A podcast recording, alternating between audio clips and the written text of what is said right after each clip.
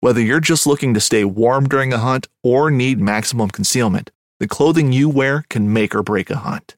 At MidwayUSA.com, we understand hunting clothing has come a long way with more meticulously crafted camo patterns, advanced scent control technologies, and weatherproof options to withstand the elements. Hunters have to wait until their favorite season, but shouldn't wait on gear, which is why Midway USA offers super fast shipping. When you're ready for your next system, log on to MidwayUSA.com. This upcoming concert season will be all about the boots, and Tecovas is your stop for the best in Western style. Tecovas has seasonal and limited edition offerings this spring and summer, including men's and women's boots, apparel, hats, bags, and more.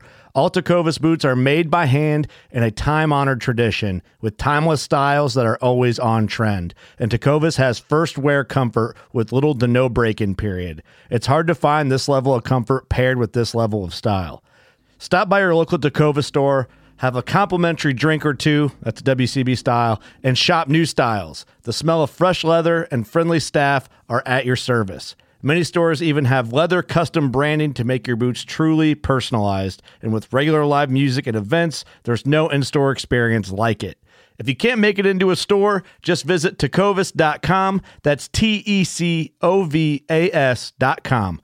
They offer free shipping on all boots, as well as free returns and exchanges, and ship right to your door. Go to tecovas.com and find your new favorite pair of boots today.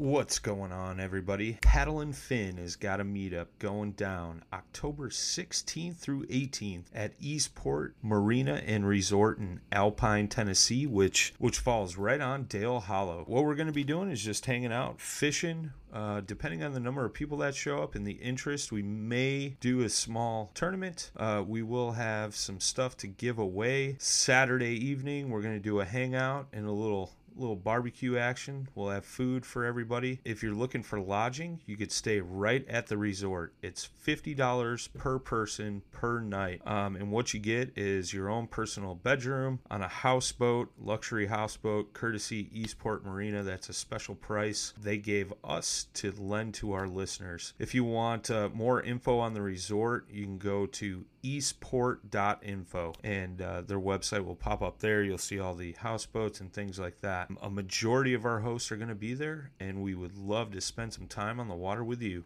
This segment is brought to you by Jigmaster Jigs. When in doubt, get the jig out. Go to jigmasters.com and use promo code PNF20 and save 20% off your next jig order today. Welcome to the Paddle and Fin Podcast Network. This is the final cast segment with your hosts, Brad Hicks and Josh Eldridge, where we cast our final opinions on all products, good and bad. Welcome to the final cast.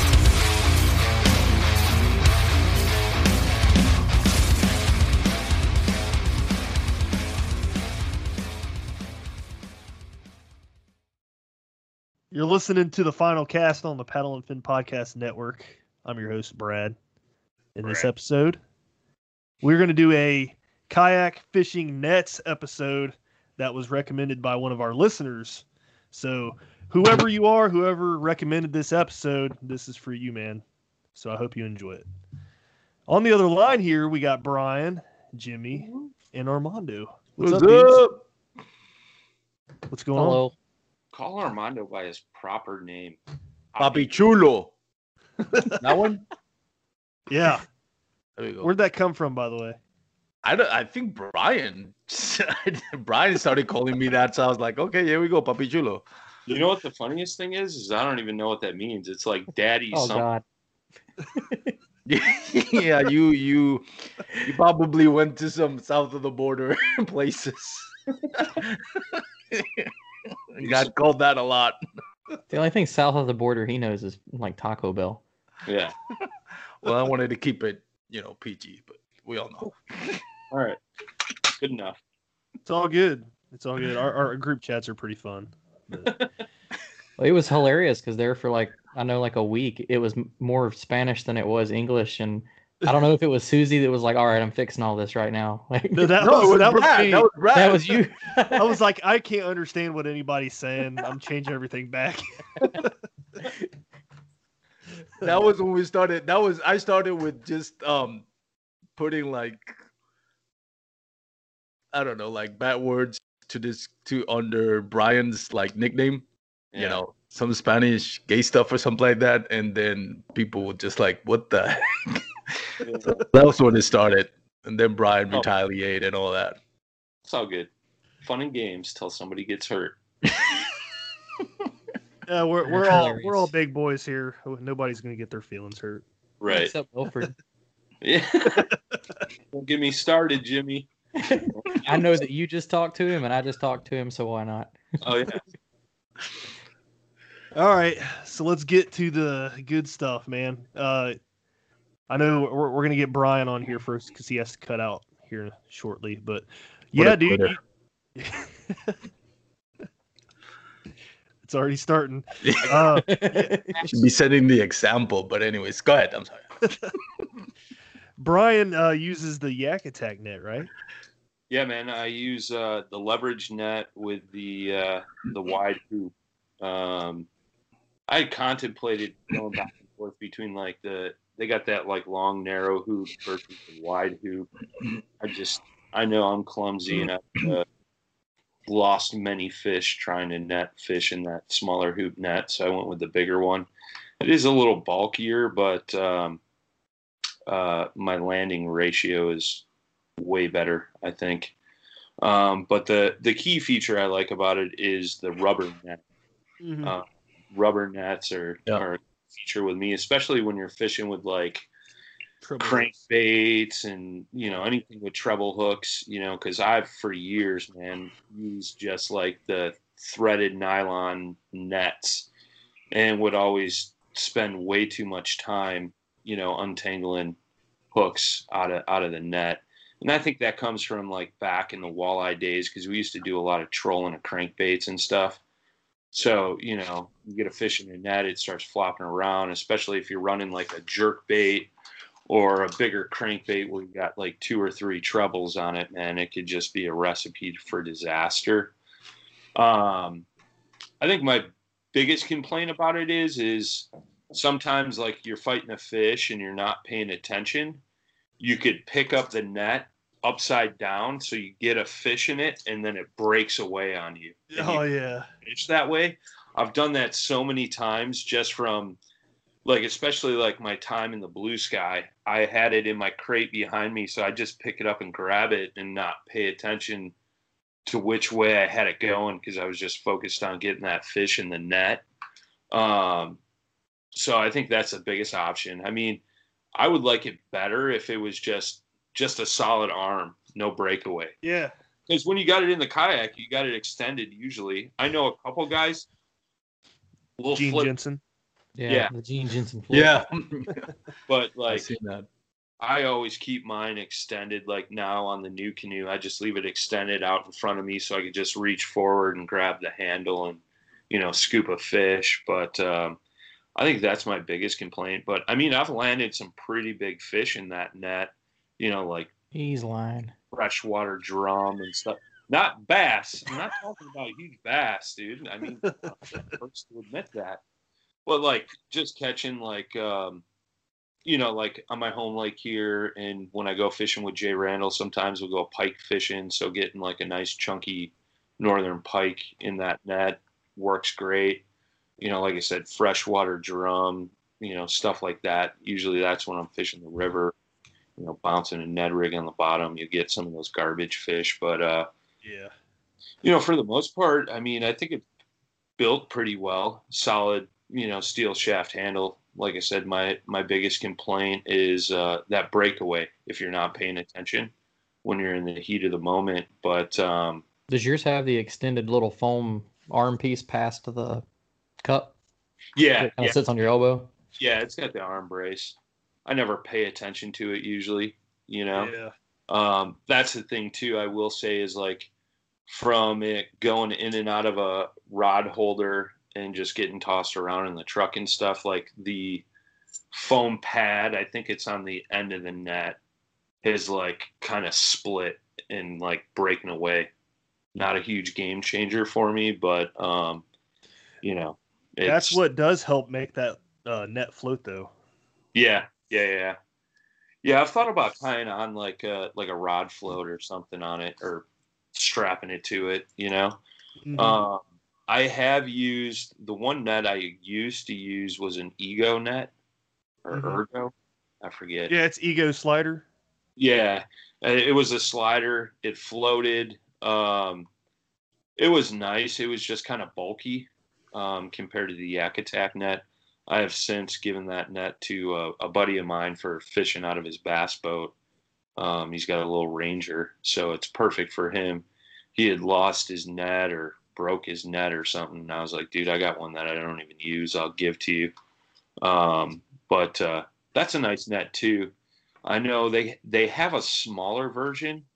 Uh, they had donated a bunch of those nets for uh, that Crossroads Classic this past weekend. I think they gave away like eight of those things. A bunch of guys got excited about them. Um, I know that's a good net too, um, and it floats. You know, that's always the Yeah. key.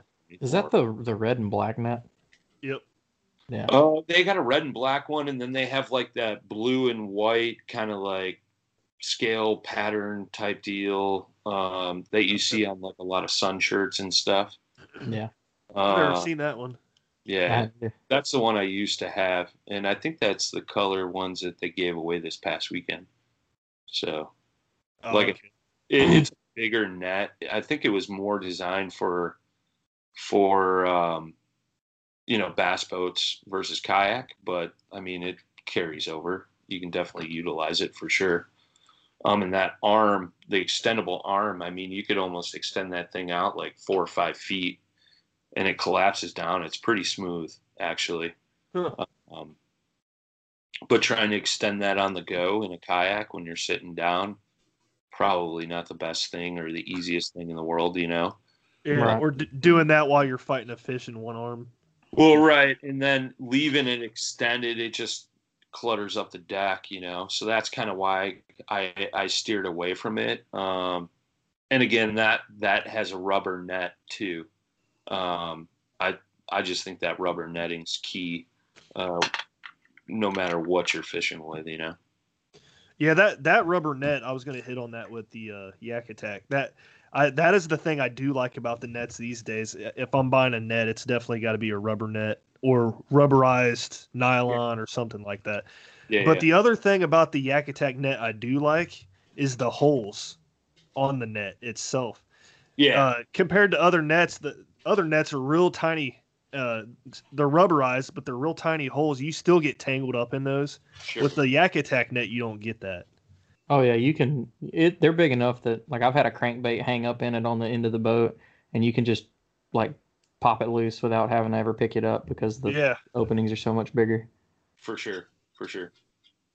and that, Cool. yeah, that's that's just the one thing I did like about the Yak Attack net. And then But- the the um, other thing that I don't really like about the Yak Attack net, you kind of hit on it, was like the flipping of it, and it just takes up a lot of space. Like I like the design, uh, how the handle is. It, it feels nice when you do it, but for some reason, like even with it extended sitting on my front deck, I was in a bonafide, and it just took up too much space to where, like, I was getting hooked on uh, fish finder and foot Yeah. pedals and other stuff like that, trying to land fish. That's the I had a lot of the same issues on the Frontier 12. I had it, I and the Flint. I tried it on both. I tried doing it like behind me, broken down, and do the the flip, and that just does not ever work out smooth. I, and then I tried laying it over on the front of the boat, and I'll still I'll hang it up. Like I've got the uh, Roto Grip paddle holders. Yeah, I've had it catch those, and that's why I sold it uh, to Sean. He's when we do the meetup, he's going to get it from me. He's in that Hobie though. He'll probably enjoy it. Heck yeah, that's true. Yeah, I forgot about. I forgot you uh were selling that. Mm-hmm. But, I went uh, back yeah, to the my trusty rusty G2 net. Yeah, I got the same one you do too now, uh, too, and uh, I sold my Yak Attack net to uh, Jordan Gibson over in Indiana, and he he he loves it. He's on a big rig though, so it's a bigger some boat. some people really like it. I just I finally bit the bullet and bought one, and I thought I could kind of make myself figure out how to get it on the boat and like it. But I just no matter where it was, it was either like I, I was having it like laying down. You know, I always keep two or three rods in front of me. I would have a rod lay over and the line wrap the uh, the little cup that your forearm sits in. Yeah. and you'd pick the rod up and flip the net over, and that'd fall out of the boat.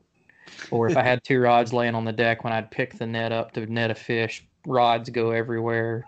It, I have videos of me trying to use that thing, and it looks like I've never been in a kayak before. It's just so bad.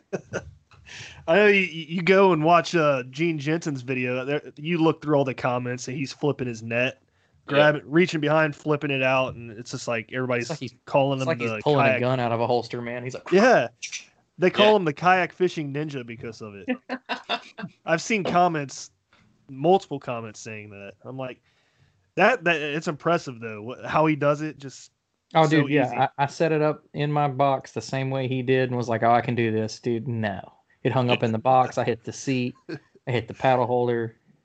It's or, just not. or, or a rod that's like hanging up or sticking straight up behind you. oh, in your no, I've done that, man. It, it Yeah. the, the handle would go right through the net. I'd pick Yep. the net up and out goes the rod. Yep, done that before too. Yep. Maybe it's just for the more coordinated people. I guess I don't know. Some people just have their setup so dialed in, man. It's it's impressive. Yeah. But um, yeah. Anything else on the Yak Attack net? No, man, that's it. Um, I think it's definitely a good net for the price. You know, Yeah, if you want to yeah, touch yeah. on that.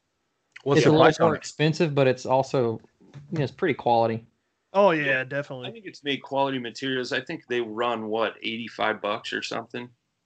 Yeah, they're either Yeah. 79 or 89 right now, I think. Which I think the price went up because they have like an extended handle on one of them.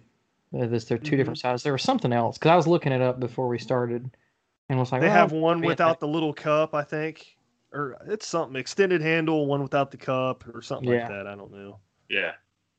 But there were you, you brought up a question uh, the the flipping mechanism. Uh, do you guys ever w- worry about the uh, little nubs that catch and lock? Do you ever you, would you worry about that like wearing out over time? At Midway USA, we know the AR 15 is one of the most popular rifles in modern American history. Known for its modularity and widespread use, it's often considered essential to any gun collection. The essential things you need to run an AR 15 are usually always in stock during shortages, things like magazines and 5.56 ammo. Whether you're looking to buy a new AR 15 or buy parts for your modern sporting rifle, log on and for just about everything for the outdoors, shop midwayusa.com. I mean, I'm sure it could. I I've never had an issue, and I've had mine for like a year and a half, I think. Um, but I don't like flip it open and close. The only time I close it up really is um, when I'm throwing it in the back of the truck. You It's- know, for that's definitely a question you- we should email Gene about. Like, have you Yeah. have you worn yours out yet? Yeah, I, I just so I've always wondered that. Interesting question. Yeah. I, I thought the same thing because mine already, it seems, I've only used mine for a few months. And I've noticed, like, if I hold mine upside down and just barely flick my wrist, I can pop it loose.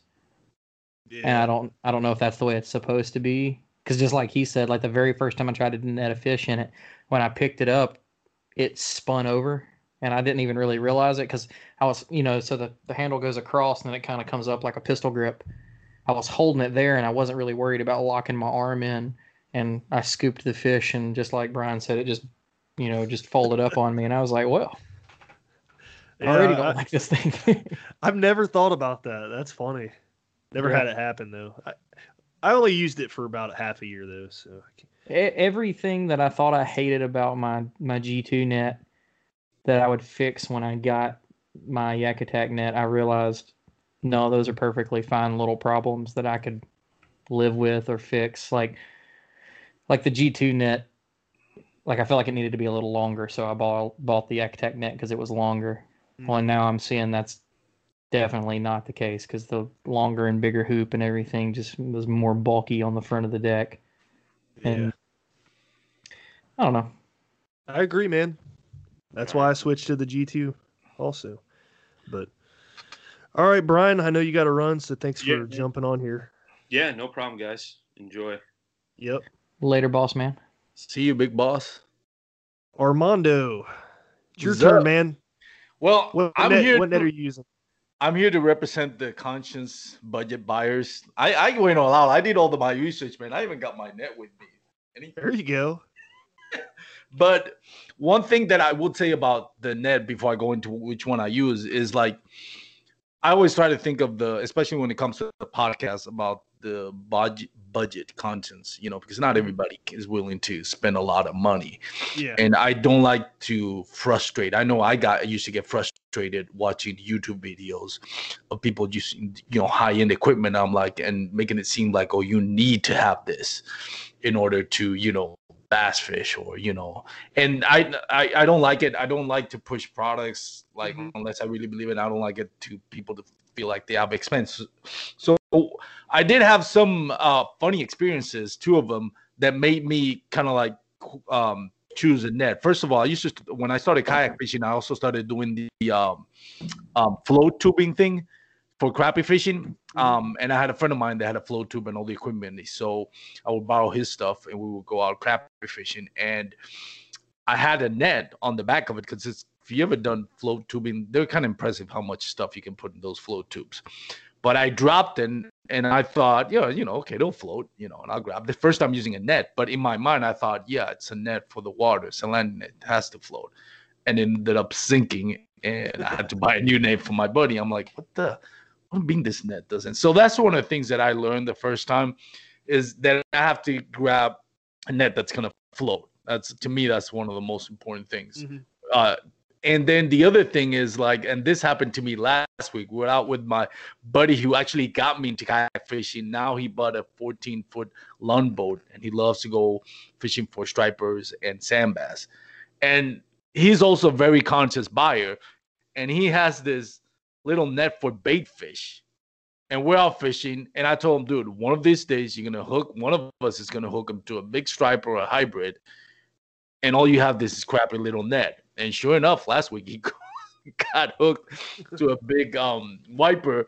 And I'm worried with the net, and he's like, "Oh, get it, get it." I'm like, "Dude, if you didn't have a decent sized net, not a bait fish net, maybe we would have landed it by now." We got it on the boat, but the the I mean the thing was like halfway out of the net while I'm trying to get it on this. And if you ever fish on a Lund boat, you know they're they're not like a bass boat which really low on the water. You kind of like have to really bring it up. So that's the other thing that I've learned. You know, one of I want to get a net that's big enough for the biggest bass that I'm gonna fish, and I usually do just bass fishing and striper and wipers. So um and I wanted it to float. So I went with the H, like I said, I'll show it for those who are watching on YouTube. The waiter's net from H from Academy. I think Academy's um brand is H2O Express, which is really cheap stuff. But some of it, especially their swim baits, you ever try an H2O swim bait? Those things are money and they're super cheap. Well, Oh, that's yeah. the net I got, and it was like $19. And when you go to the Academy website or any website, I think it's ridiculous. So the some of the prices on the net. Um, for something that to me is not that big of an advantage, and that you really it's not it's essential to have a net, but you really don't need to spend $150 like you watch like you go if you go through Academy's website. It's like really $150 for a landing net. That's ridiculous Yeah. and that's what and there are some that you i always i'm like i said i'm a conscious buyer. Every time i'm to buy something like when i went to buy my kayak i did a ton of research read a bunch of blogs listened to uh podcasts watch videos to determine which of the two i was to choose whether it was the hobie outback or the predator pdl which has come, just come out when at that time. So i spent like weeks trying. I'm not saying you have to do the same thing for a net. That's a little bit more simple. But my my point is do research um and read re- reviews on products before you buy them. If you have never used them, if you don't have a buddy that has them, can't give you direct feedback, read it. Because I know like the uh, um Academy has another one called the H2O Express, which is kind of like a Yak Attack where it folds hmm and it's only $29 and you think like well that's a lot cheaper but if you read the reviews i think there's all the reviews is except for one is one star and all it's the same thing it works unless you catch a big fish as soon as you catch a big fish that thing is gonna break Fold up. fold up. So there you go. So there's you can go uh, budget friendly, but you know read on it. To me, I don't need I don't see the point of having a long handle on the on the net because I don't first of all I'm super clumsy. I could never have a folding net. I would be I would be just losing rods overboards because it got caught on the net. Um, you know, I would just be all over the place with a big net that has mechanism to it like a folding. So to me, that it's a big enough net where I can catch a big striper and I'll still be able to land it comfortably. It floats. It has a tether to it where I can just wrap it around my wrist or click it on the on the kayak when I'm you know going far distance and worried about falling off or it's windy or stuff like that. And another thing that Brian mentioned and uh, Jimmy you mentioned is that it's the rubber net. That's I think that's the most underrated part of the um of the of the net that people don't get. It's like if you get one of those like I don't know fiber style uh, nets, Yeah, you, you know, you- yeah, especially if you're in a tournament, you're gonna spend 15 minutes trying to get that crankbait out out of that. Oh, You no, just- man. And the I've- bite is I've hot, in- you know. I've been in a tournament, caught a crankbait in it fishing, and literally, like when I saw it hang up in there, I just cut the line. Like was like, well, nope, that's gone until I get home. Yeah. Yeah. It'll still be there when I get home too. And I was fishing the KBBB Texas the other day. My first fish was a decent sized fish I caught on a chatterbait. Um, it was dark. It, the sun hasn't still come up, so I grab it with the net. Um, and thing is fumbling everywhere. Um, and I finally managed to hold it, but I dropped the net. And just the fact that I was like, yeah, I don't have to worry about it. I just let the net float away because I was in the lake. I'm not in the river at that point. So I was like, yeah, I'll, I'll- let me take the picture. Let me focus on taking the picture, measuring this, make sure I get the right picture. Then I'll paddle 10, 15 feet to get the net. And that's what I did. So I think that's something that everybody should be looking. If you're gonna get a landing net, make sure it floats. That's a Yep. huge and the rubber net. You know, make sure it's rubber, not fiber or whatever other products. So, So, for- this No, what- go ahead. what's up? go ahead. Oh, I was gonna say the uh, uh I, I've used nets that have nylon. Uh, who makes that? I think uh, is that Ranger brand? I think it's called, or Yeah. maybe Think so. it, aluminum shaft and then it has the nylon. That's what I started out with. Absolutely hate that net. It doesn't float. Like like mentioned before, the crankbaits get stuck in it. Treble hooks. It's pain to get out, especially when you get those uh, little nylon uh, strings. They they twist open and then they create those little gaps in there, and then your hooks get stuck in there somehow. And- Like and, they never just get stuck. They yeah, it goes in and out, weave- in and out. They weave a tapestry. It's the truth. I, I I can't wait hated that it. net, man. I had to like put you a can drop floaty- a crankbait on it, not move, and by the time you get down there to look at it, it's wrapped forty-seven Like times. pretzel. Yeah, it is. It's stupid.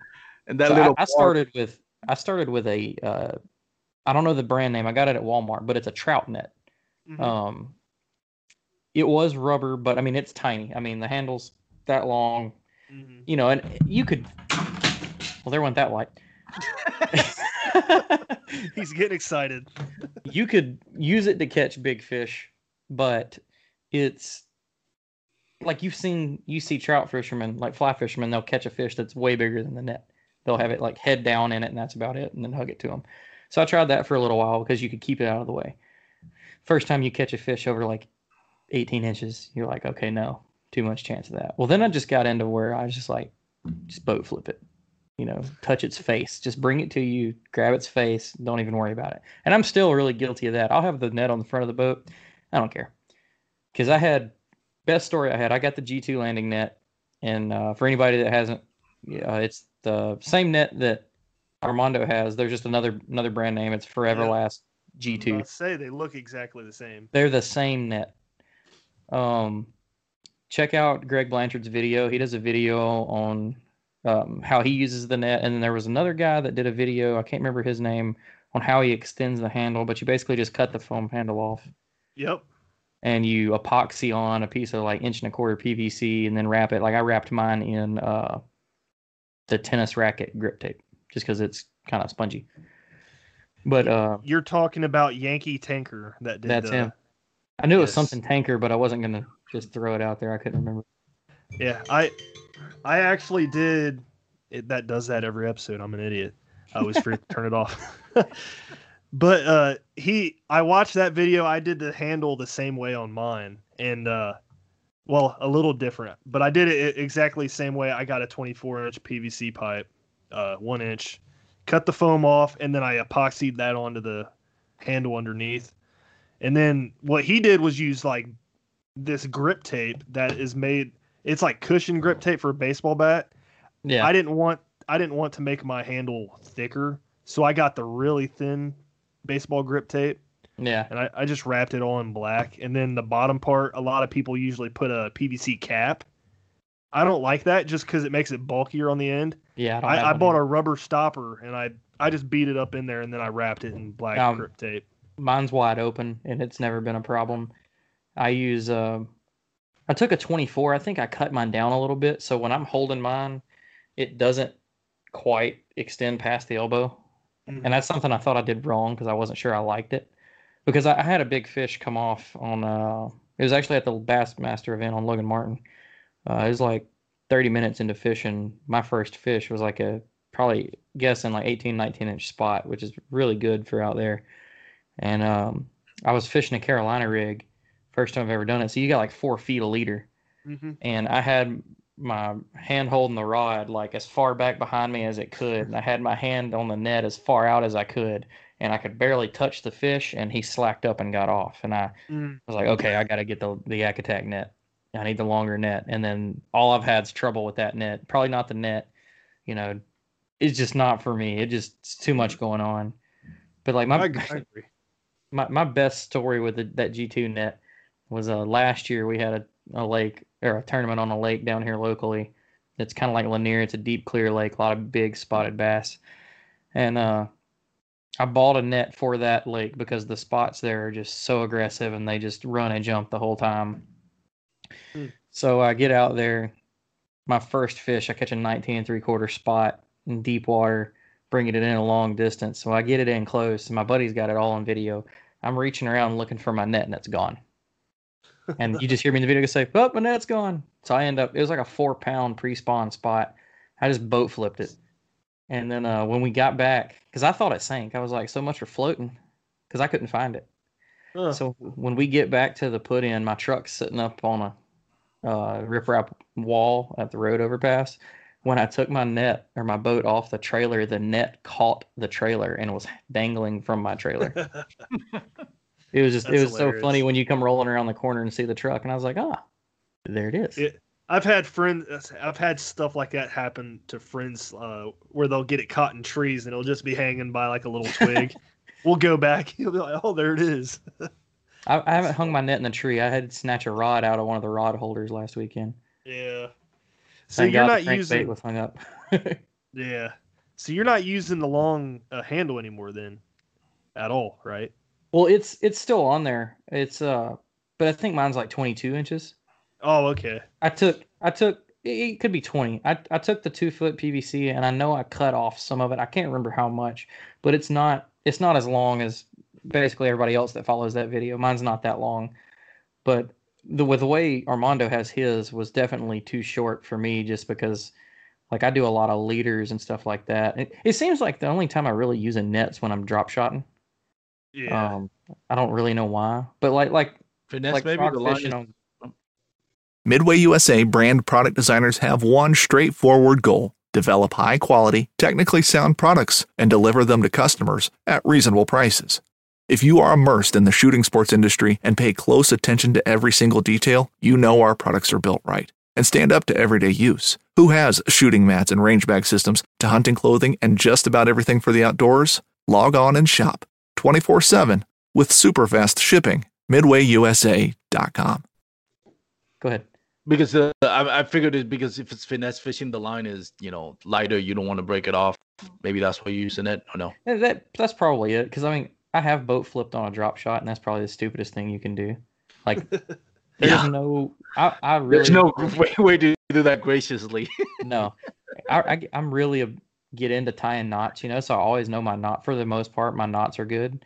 But when I boat flipped that four pound spot, I don't know what I was thinking. Like I don't know why I didn't just grab it. I was just like, whoop, come on in. And then I was like, wow, that line didn't break. Because it's like ten pound test. yeah. But uh But no, it like when I frog fish and stuff like that, like this time of year, most places I fish are just so heavy grass. You, I've caught fish that are so marred up in the grass. When you go to dip the net to them, you can't get through the grass to get the fish. There's no reason to be using it at that point. Yeah. To me, Uh, if it's if it's a treble hook, I'll use the net just because you know, I don't. It's kind of to me, it's kind of stupid if you're trying to live a fish and it has like. Uh, like like a jerk bait with three treble hooks, you know, Whopper plopper. yeah, or whopper plopper.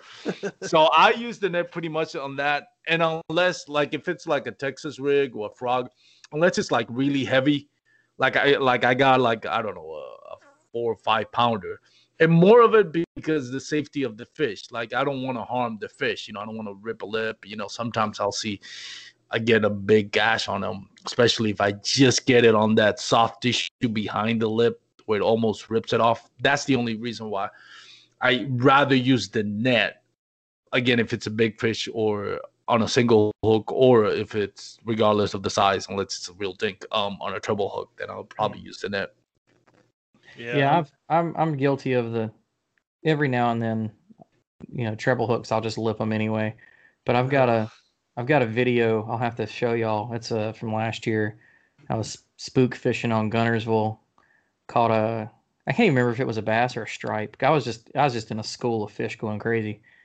I get it in the boat. You know, I'm holding it by the lip.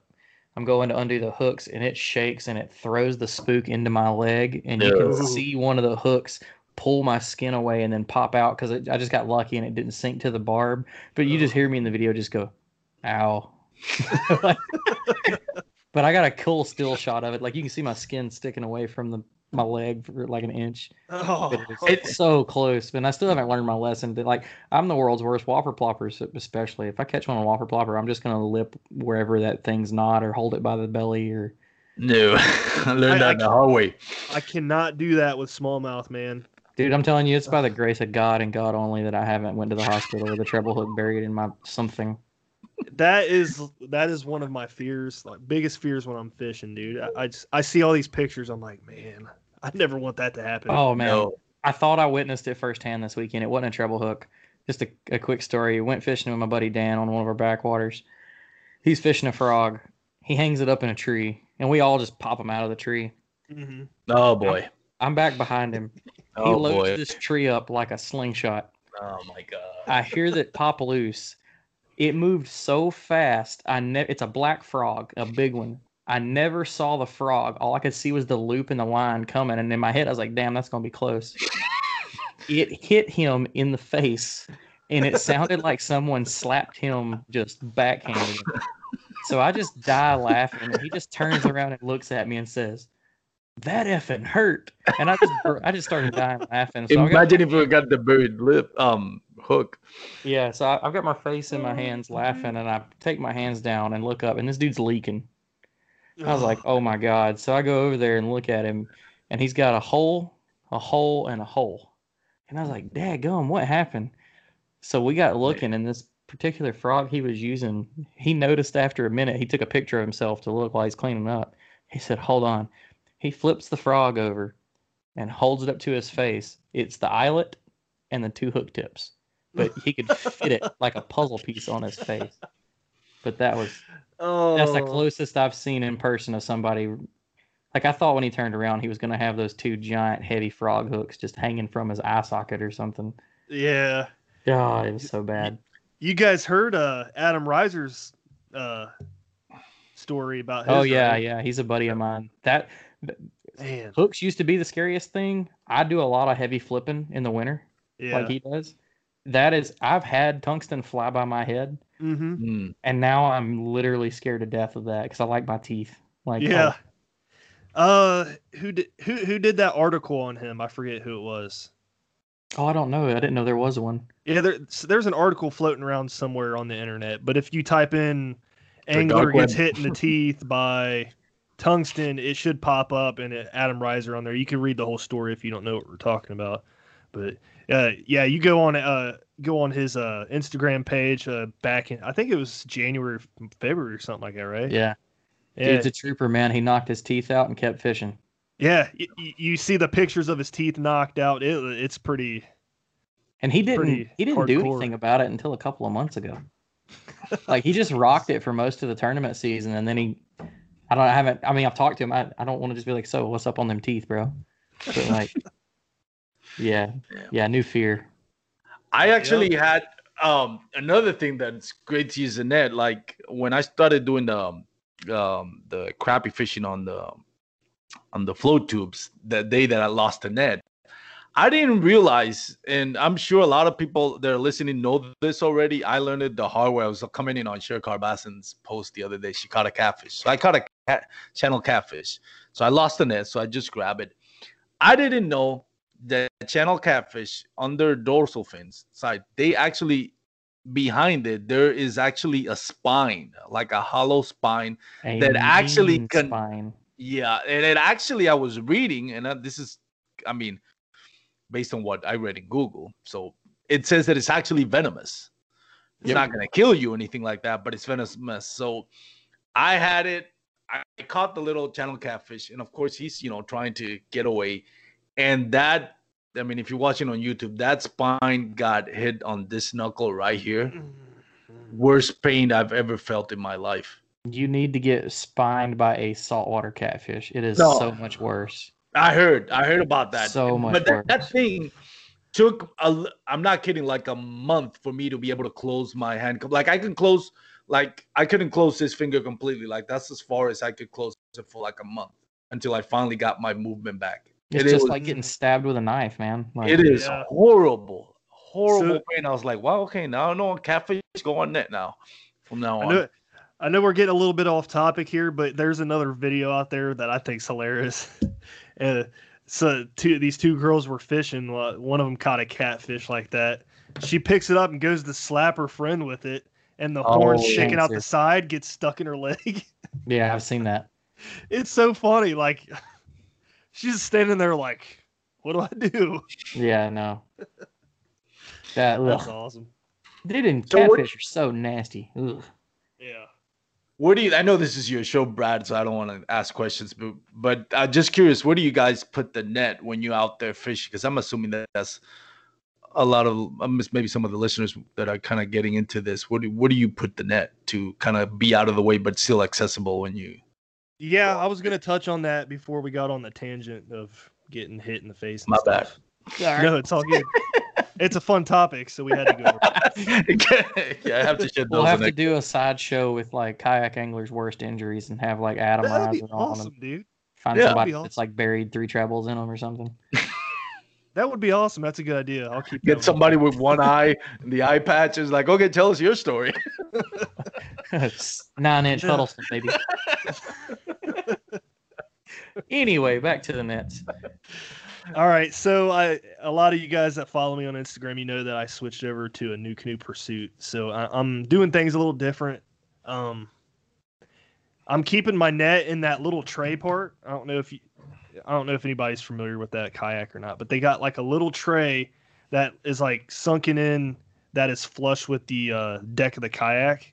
It's below the gunnels, and it's probably, I don't know, what do you say, one foot by one foot square I think, yeah, it's like 18 by 12. Yeah, something like that. Uh, I, I'm keeping my net setting on top of that little edge before it goes down in there, and then I have my uh, my handle sticking down onto the deck. Uh, I like that more than what I've been doing, sitting on hatches and stuff, because that handle only sticks into the deck area probably like six inches, maybe. Yeah. And if you're familiar with the Pursuit, you know that has a wide open deck space and uh And then that's still like four feet in front of you. Yeah, and, and that's why I like the longer uh, handle for that because I can just reach and grab that real quick and then you know scoop. Something I do on the NuCanoe because the NuCanoes all have that sharp pointed bow. Is I flip mine. Well, I say flip it over. That net really isn't directional, but I basically like net over the end of the boat. Nice. So like, you basically just cover up the, the tip end of the boat and Mhm. leave it laying like that, and that way it keeps the ring out of the way. Um, if you're somebody that brings lures straight back into the front of the boat, it probably wouldn't work because you'd probably catch the foam.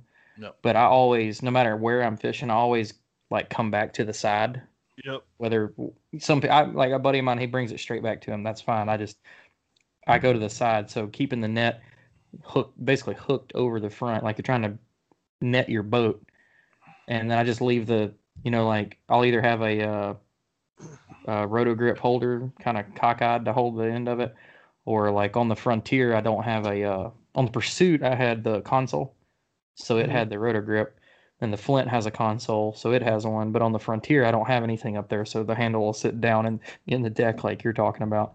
Mhm. Yeah, I just feel like that's the best area for it. And that is the only reason I extended the handle. If if it wasn't for the seat being back so far from that area, I probably would have the short handle still. But The only thing I didn't like about the short handle was, I mean, and you can do it. You, you catch a big heavy fish, no matter what it is. Like Brian was saying, like I've caught, I think I caught a twelve. It was like ten or twelve pound drum last year. Mhm. And if you try to, you get an awkward angle and you just scoop that with that short handle. It's a lot of like strain on your wrists. Mhm. You know, my wrists aren't the greatest from like working out and stuff like that. So having that little bit of handle, you can brace it on your forearm and you can really gain some leverage on it. And that that was the big reason for going to the longer handle for me rather than, you know, than anything really. wasn't the the reach, it was the easier to pick up. yeah. So when you're uh when you're going to scoop, you pick up the handle. Where exactly do you grab on the handle? Like approximately like a foot back from the hoop or I, I usually grab halfway between the bottom of the opening of the mouth of the net and the bottom of the handle. Because Okay. that that just gives me it puts the the end of the PVC will be about two inches from the tip of my elbow. yeah. and it like it it gives me a, just a perfect like inline hold of it That's and then i usually idea. i usually dip straight down and bring to me i don't usually some people do like the dip where they like kind of bring the fish up and you kind of get under it and scoop it Yeah, in i do it I like do it. they show you do like a like if you're a back boater or a co-angler you know they want you to you never come in from behind you always bring the head of the fish in Mhm. so I, I kind of do the same way. Like I'll I'll get turned sideways and I'll make the the net and the fish meet, you know, head on. The few times that I do use it, because I really do. I bet you eight out of ten fish, I just flip it or lip it because How I many- just have to touch them. How many rods have you broken doing that? Well, I think one, Oh, okay. you took and I think long. that rod was broken because I smacked it with a piece of tungsten. yeah, they're. Uh, I, I've broken one rod boat flipping. Uh, I've talked to Josh Smith at Dark Waters. He's broken multiple rods boat flipping, which I don't know if you guys see his videos he posts on Instagram. yeah, a lot of does pe- that one. a- The the way he nets his fish, I'm like, that's why you're breaking your net. But uh, yeah, no, I the, I know I put a lot of faith in those Dobyns rods.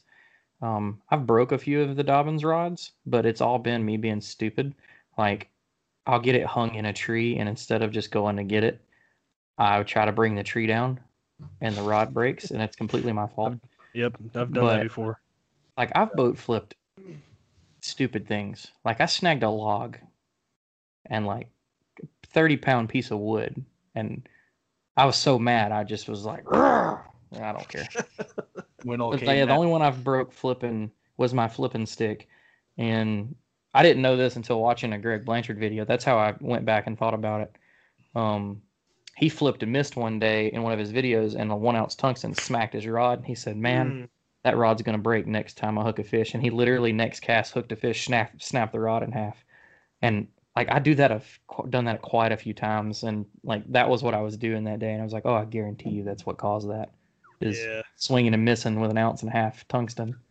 You know that that's an and that's kind of like off subject, but I've learned that the hard way when especially um on my finesse um setups like the spinning reel um spinning reel and the spinning setup whatever um i'll have like a net rig um and then instead of just hooking it you know on the base of it sometimes if i have like a texas rig or something i don't want to keep messing up the plastic so i don't want to keep hooking it on hooking it when I'm you know using it. So I'll let it just like you know reel it up all the way to the almost to the top and just let it dangle a little bit.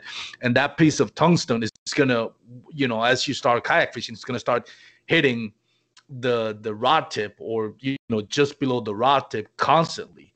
Mhm. And it's like for those that I, I'm trying to picture it, and I know we're getting off topic here, but if you like like an egg, if you have an egg, and I'll pretend this is an egg, this is just the uh, mouse, but an egg, if you try to break it um, this way, like press on it, it'll never break because the fibers are made. But if you go on the side and you just press it on the side, it'll break. Same thing with a rod. The rod is meant to have that par, par, par, Parabolic. uh, thank you. Um, but if you hit it on the side constantly with like a tungsten weight or whatever weight, um, it's gonna it's hitting from the side, so that it's breaking that fiber. And next time you hook into something, you're gonna break it. It has happened to me a couple of times, and I've learned with time to you know, um, to stop doing that. You know, just get the plastic out and just hook it on the you know on the little hook keeper and stop just having it dangling on the top, which I see a lot of people do. It's funny you're talking about the parabolic bend. a buddy of mine this weekend we're talking about it, so I'm gonna just throw it out there. Guy was asking him about one of the rods he was using, and he grabbed it and pulled the line, said, "Yeah, it bends great," and snapped it in half. I was I was with my, my buddy on Bass Pro Shop, and my wife was with me. She's like, "Hey, we're gonna stop at Bass Pro Shop. My buddy's there. We're gonna buy some stuff."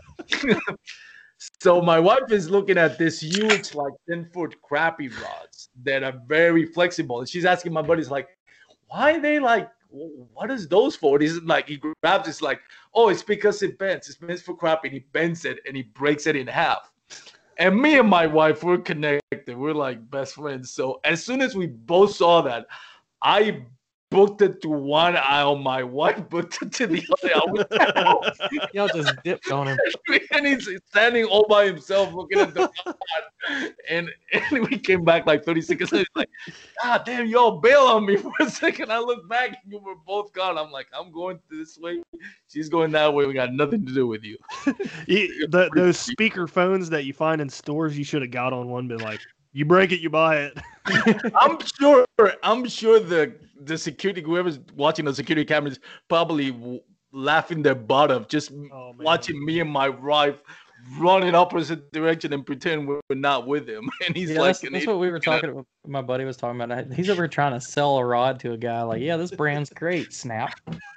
Like, oh, okay, yeah, I don't need that piece of junk. That's hilarious, man.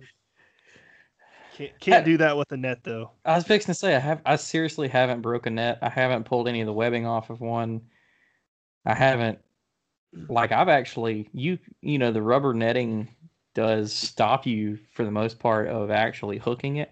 I have sank a hook through the rubber Hmm. and it still came back out. You know, pair of pliers and pop, it was right back out. Yeah, But that- that's real. I haven't had the webbing break away from the ring on either of those nets, the Yak Attack net or the G2 net. Um, I don't think I've had any of the foam come off either one of them either. I haven't had. They both float Yeah, like perfectly good. The G2 net I feel like is probably the better in that category. The foam surround of the whole thing, it floats perfect. Like That like foam- Mondo was saying, I will like he said, I'll unhook the fish and just be like, oh, it's in the way, throw it out, go get it later. yeah. That that foam on those nets, man, they are glued onto Yeah. the shaft. Oh yeah, dude, getting that little bit of foam off the handle sucked man. because they they use an epoxy. Like Yeah, I was going back to what we are talking about the um the placement on the net. One thing that I've learned is like I have like a Hobie Outback, so I'll put it on the you know if, if you're familiar with the Hobie Outback, it has like a four rod holders built in into the mm-hmm. hole, and they're like you know kind of for trolling, so the rods are sticking outward. So that's where I put mine. On one, the one behind me on my right, I'm left. I cast with my left. So if there's anything, I just grab with my hand, right hand, and bring it over.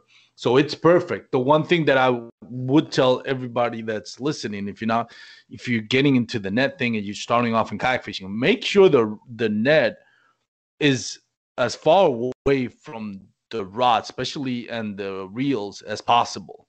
Because at the beginning, you know, I didn't think about that, and there were times where I just pick up the net, and there goes one rod flying and even if it floats it's still you know your reel now is full of water. So that's one thing that i would say that again if you're getting into this kayak fishing um, mayhem keep that net away from you know when you when you you know when you you know practice how you're going to grab the netting how you're going to bring it to you.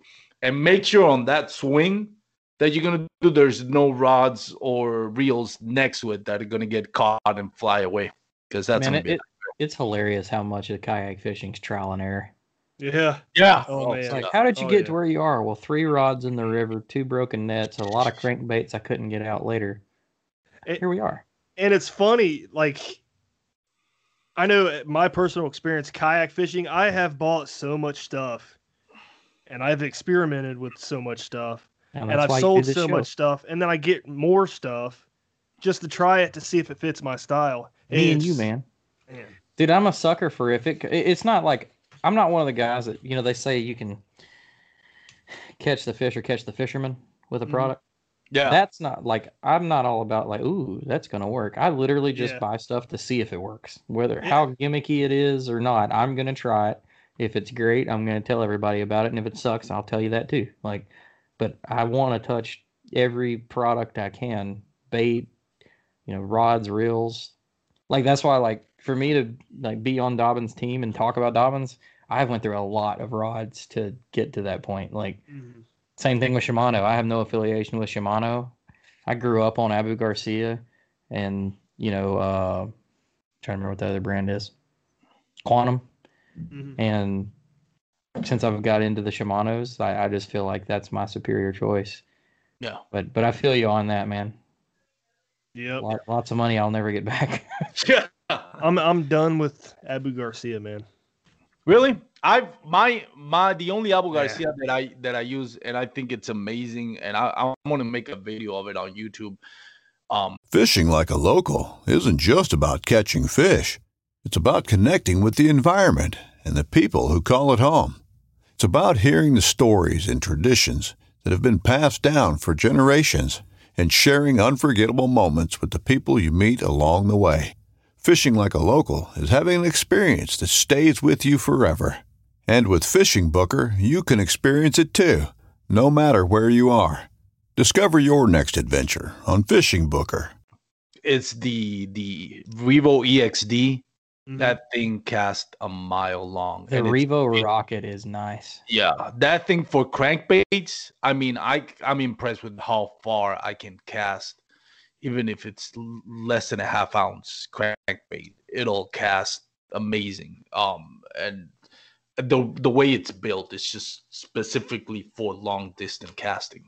I love that. Yeah. That's the only Revo that I well, and I also have the Revo Beast for like big swim baits that I use usually for stripers and stuff like that. Well, there you go, Brad. We need to do a rod and reel episode. Uh, No, Uh, me and Josh did one last year of our own little rods, but we didn't Josh- really go go into detail about it. But yeah, that'd be a good episode. Redo one again. We could always talk about new products. I Oh, guess yeah. I should go back and say my Ab- my Abu Garcia gear that I have used. It's I've I was only using the Revo X spinning reel, and then I've had like Veritas rods and like they're lower end stuff. I, I yeah, yeah, the, the rods are not. They're not. that Their their rods aren't good. No. I have the that's my setup for big swim baits, the Revo Beast and the Veritas. And uh, I mean it works. I mean, I- I can't complain. It does cast uh, pretty far, but then again I'm I'm throwing either big spoons, you know, heavy heavy spoons or big swim baits. So of I'm course bringing a bunch of Dobyns with me to the to the meetup. Y'all are just gonna have to give them a swing. I'll Yeah. try them out. Like I said, I tried some Douglas out recently uh, at Brian's, and I was like, yeah, you outnumber here, man, Jimmy. What's that? You outnumber here. You got two Douglas guys. Well, well, and you had three Douglas guys for a second there until this guy. Man, I promise. you. Are good. Dobyns are good rods though. Doug- Well, Douglas are good too, but if Yeah. you want to get in price point, I think for your money you can't beat a Dobyns.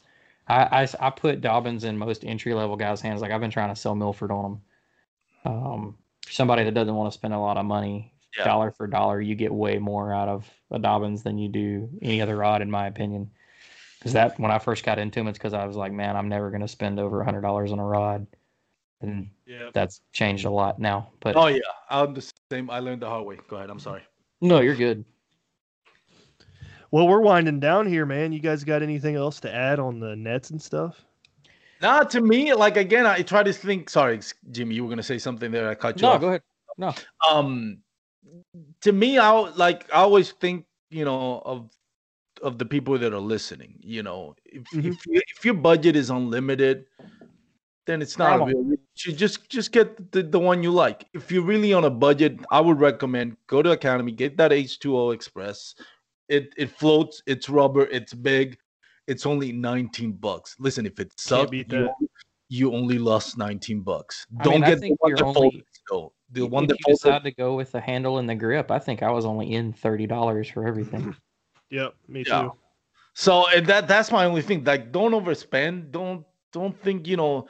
I get I get it. A lot of guys on social media, and you know, we're guilty of it. I represent Douglas. Jimmy, you represent um uh um Dobyns, and we try to be be you know you know advertise that products and and be honest about it and all that. But a lot of times, I think people, especially on the social media, will try to get you to buy something that you don't really need. And I think net landing net is not something that you need to spend a hundred. I don't know how much. I don't care how much money I have. I don't see myself spending one hundred and fifty dollars on a landing net. I just don't. Yeah, I can I can tell you straight up, and I can say it with all honesty. The only reason I bought the Yak Attack net, which is good quality, more expensive, is because of my, you know, when I was affiliated with Hook One, the the deal you get on gear. That's the only reason I was like, okay, I'll spend the money and try the net. I would never pay retail for a net that expensive because the net only does so much of the job.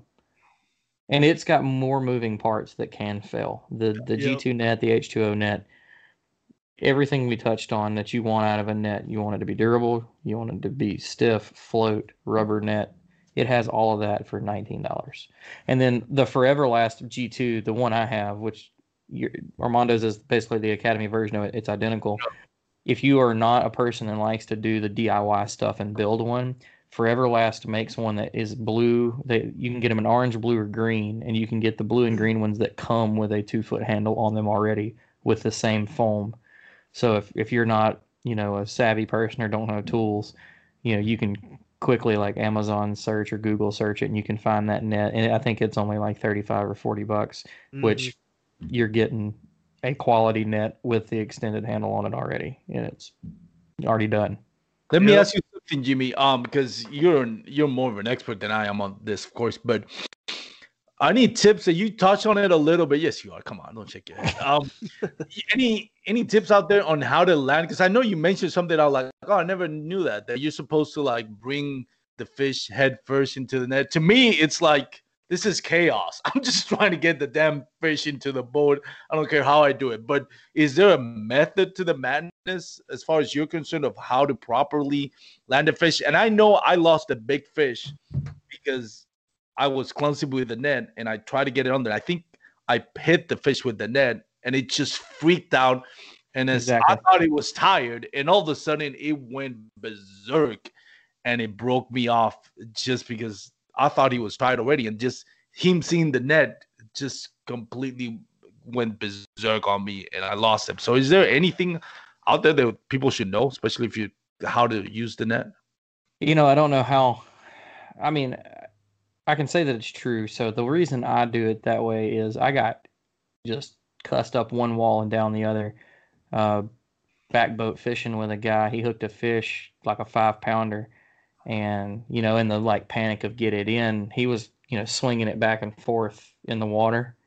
And when he turned it away, I ran up behind it and hit it, and I didn't get it in the net and then he spun around and put it in head first and then he proceeded to chew me out because you can like the way I did it you can give the fish you picking up its weight you can create slack in the line. And like you said when you make contact with it it may give you one last little freak out and it can spit the hook because of the slack or if it's got like a heavy bait in it you know like they say like a heavy bait when it gets moving around you can it'll fling out. But just I've always been taught to like I'll do it sometimes if I get their head up out of the water, I'll do the scoop from underneath, but I make sure that before I get anywhere near the fish, I'm directly under it where it's almost a guarantee. If it was to pop, it's gonna, you know, gravity's gonna take care of you. It's gonna go in the net. But the majority of the time, when I bring a fish in, you know, I'll, I'll choke up on the rod a little bit and I'll bring it face first into the because you're not like putting the rod tip in. You know, you're gonna have your your line off your rod, but just kind of let it casually just swim itself in, and then just meet it in the middle, and then you're done. Do you take the net directly? When I'm saying before you even put the net on the water, do you take it directly to the fish, or do you just like on the side of the kayak? I don't know if you. No, I got you. Da- yeah, down well, and then scoop. So I dip it and then I bring it up to like um you know it's it's a it's a little bit of both. Um, like open clear water. Um, I try my best to swim it in, like I was saying. Like I go, I'll put the net in the water, and as I'm coming to the fish, I kind of close, basically close your arms in. So, but I've I've had it where like when I'm fishing a long leader, I'll I'll pull it up. I'll have the net, you know, like at a 45 down in the water, and I'll bring the fish straight to the net. Um, I've done the complete scoop underneath, like I said, but I only do that like if I'm holding the fish up like that, you know, like like if it's like a crankbait. I don't know why it seems the way I do it with a crankbait. I'll go ahead and load the rod up real hard with the crankbait so that it can't shake it loose because like it's basically hanging from all that weight. And and that's something you learn with time too. When you're gonna do something like that, you pay attention to how well you got the fish hooked. If I've only got one tip of the treble in it, it's a delicate situation. I'll try to net it as gracefully as I can, no matter what. I can't say there's an actual way to do it. It's all dependent on how you've got the fish hooked. Because like if you've got it hooked where you've seen them when you you hook a fish with like a spook, it may get that front treble out, but the back treble will catch like near the gill plate, so that Oh. fish will come in sideways. So it's just totally different than like it- it's, it's situational. But Yeah. you just try try not to for anybody that's new to using a net because like I would still say I was new to it when I got in a kayak. Um, just try not to make contact with the fish. Like you'll see people net and they'll hit the fish like in the gut. Like you want to try to get the net the fish in the heart of the webbing. Or or have your uh, hooks get caught on the outside of the net and then lose the fish. I've had done that. happen. That sucks. It does suck, dude. Pisses me off. yeah, God, that sucks. One more question. I know, this, Brad, this is your show, so I feel like I'm kind of disrespecting you by asking questions. But what do you, what do you, um, what's the best thing to do when you're taking a picture and you're posting it? Like I've seen people that want to put the net underneath the uh, the um hawk trough or the catch board. I always like to, to me, I put the catch board or the hawk trough on the floor on the hole and I just leave it there. And then I, what I do is I'll take one hand, I'll take the picture, and on the other hand, I'll have my net. In fact, thing starts flopping, I'll just like you know catching, I don't know, you know, just like from top, just like putting it down, make sure it doesn't jump out. Do you usually put the net like? What do you do to use the net to avoid losing the fish when you're taking a picture in a tournament? So if what's Yeah. that? Or do you use it that way? Oh, I use I definitely use the net, and I I don't remember who I got the I this idea from, but I, I usually put the net on the side of the catch board where the fence is. I'll, I'll put the hoop where it's uh, vertical, and then uh, I'll put my uh, fence of the catch board inside the net, and uh, I'll take the fish or I'll take the picture that way of the fish, and it's actually saved a couple fish for me because if you look how fish jump off of boards, they usually like shimmy their way off and then they go off the side where the uh where the fence is pointing. So having your net there vertical uh, with the hoop, those fish just shimmy right into the net and it saves saves me from losing the fish. Something you can do to even like increase your chances of because I've had it like in my Titan, I would lay the board across the gunnels and I would have the net, but I've had one flop the opposite direction. I've had one flop and get over the net. Um, just a little tip would be, and most of most of us already know this, is like when I measure a fish, I put the fence down at an angle, Mhm. and I either put the end of the board up on the gunnel, or if like you're using a, if you have a wide boat and you have a 26 inch hog trough or a catch board, like you can put your right foot under it and just prop your foot up. Yeah. And uh, that that helps too, and that way you just you got gravity working with you. It'll help keep the fish's mouth closed, and then it's more likely to ring your net if it, you know, if it gets that belly flop up. You don't even have to like I don't I do the same thing both y'all do, but I don't have my hand on the net. I, I keep it up vertical. I don't have I my hand net- yeah, I keep the handle stuff down by the seat, Yep. and then I just shove the hog trough against it, so it's kind of holding the net there. Yep. And I mean, and I still would like my chances because like the net, the hoop's pretty big. You know, the fish gets in there, Mhm. it'll it'll wrap itself up. So if somehow it snatched the net out of the boat, you still got a chance, in my opinion, that he's probably still in there before he gets his bearings and realizes I got to back out. You know. Yeah, definitely agree, man. Awesome. Yeah, we're we're over the time limit again. I know it's easy to do on this episode, so we'll wrap it up. Yeah, I talk too much. No, it's all good. I asked him. I do, I do too. it, it's easy to do when you're talking about gear, but Heck yeah. um, uh, thanks for coming on the show, guys. I really appreciate it. Uh, I know you could have been spending your time watching the presidential debates, Of course. I mean, but instead, you're here talking gear with me. Thank God. I know. I'm so I can't. I can't watch either one of them people. Me either. Well, thanks for listening, guys. We'll see you next week. Uh, see ya. Peace. Thanks for tuning in to another killer episode on Paddle in Fin. Don't forget to go check out our website at paddle, the letter N, and fin.com. Don't forget to check out the YouTube channel at Paddle and Fin. If you got a question, comment, want to hear from a future guest on a future episode, feel free to email us at paddle, the letter N, and fin at gmail.com. Don't forget to follow us on social media at Paddle and Fin on Facebook and Instagram. Shout out to our show supporters, Angler. The Angler button and app just makes for a better time on the water and creates a virtual logbook for every fishing outing out on the water. Shout out to Rocktown Adventures, located in northern Illinois, for all your kayaking, camping, and hiking needs. TRC covers, protect your investment. Ketch Products, shout out to Ketch Products. Go to ketchproducts.com and put the paddle in fin logo directly on your catch board. Shout out to Jigmasters Jigs. When in doubt, get the jig out. Go to jigmasters.com, use promo code PNF20 and save 20% on all your jig and tackle needs. Oh, that's awesome. Don't miss Thursdays with Saltwater Experience, brought to you by Golden Boat Lifts. Every Thursday night from 7 to 10 p.m. Eastern on Waypoint TV, the destination for outdoor entertainment. Join Captain Justin Leake and Meredith McCord for the best fishing action along Panama City Beach. Tune in to Chasing the Sun every Sunday at 9:30 a.m. Eastern on Waypoint TV.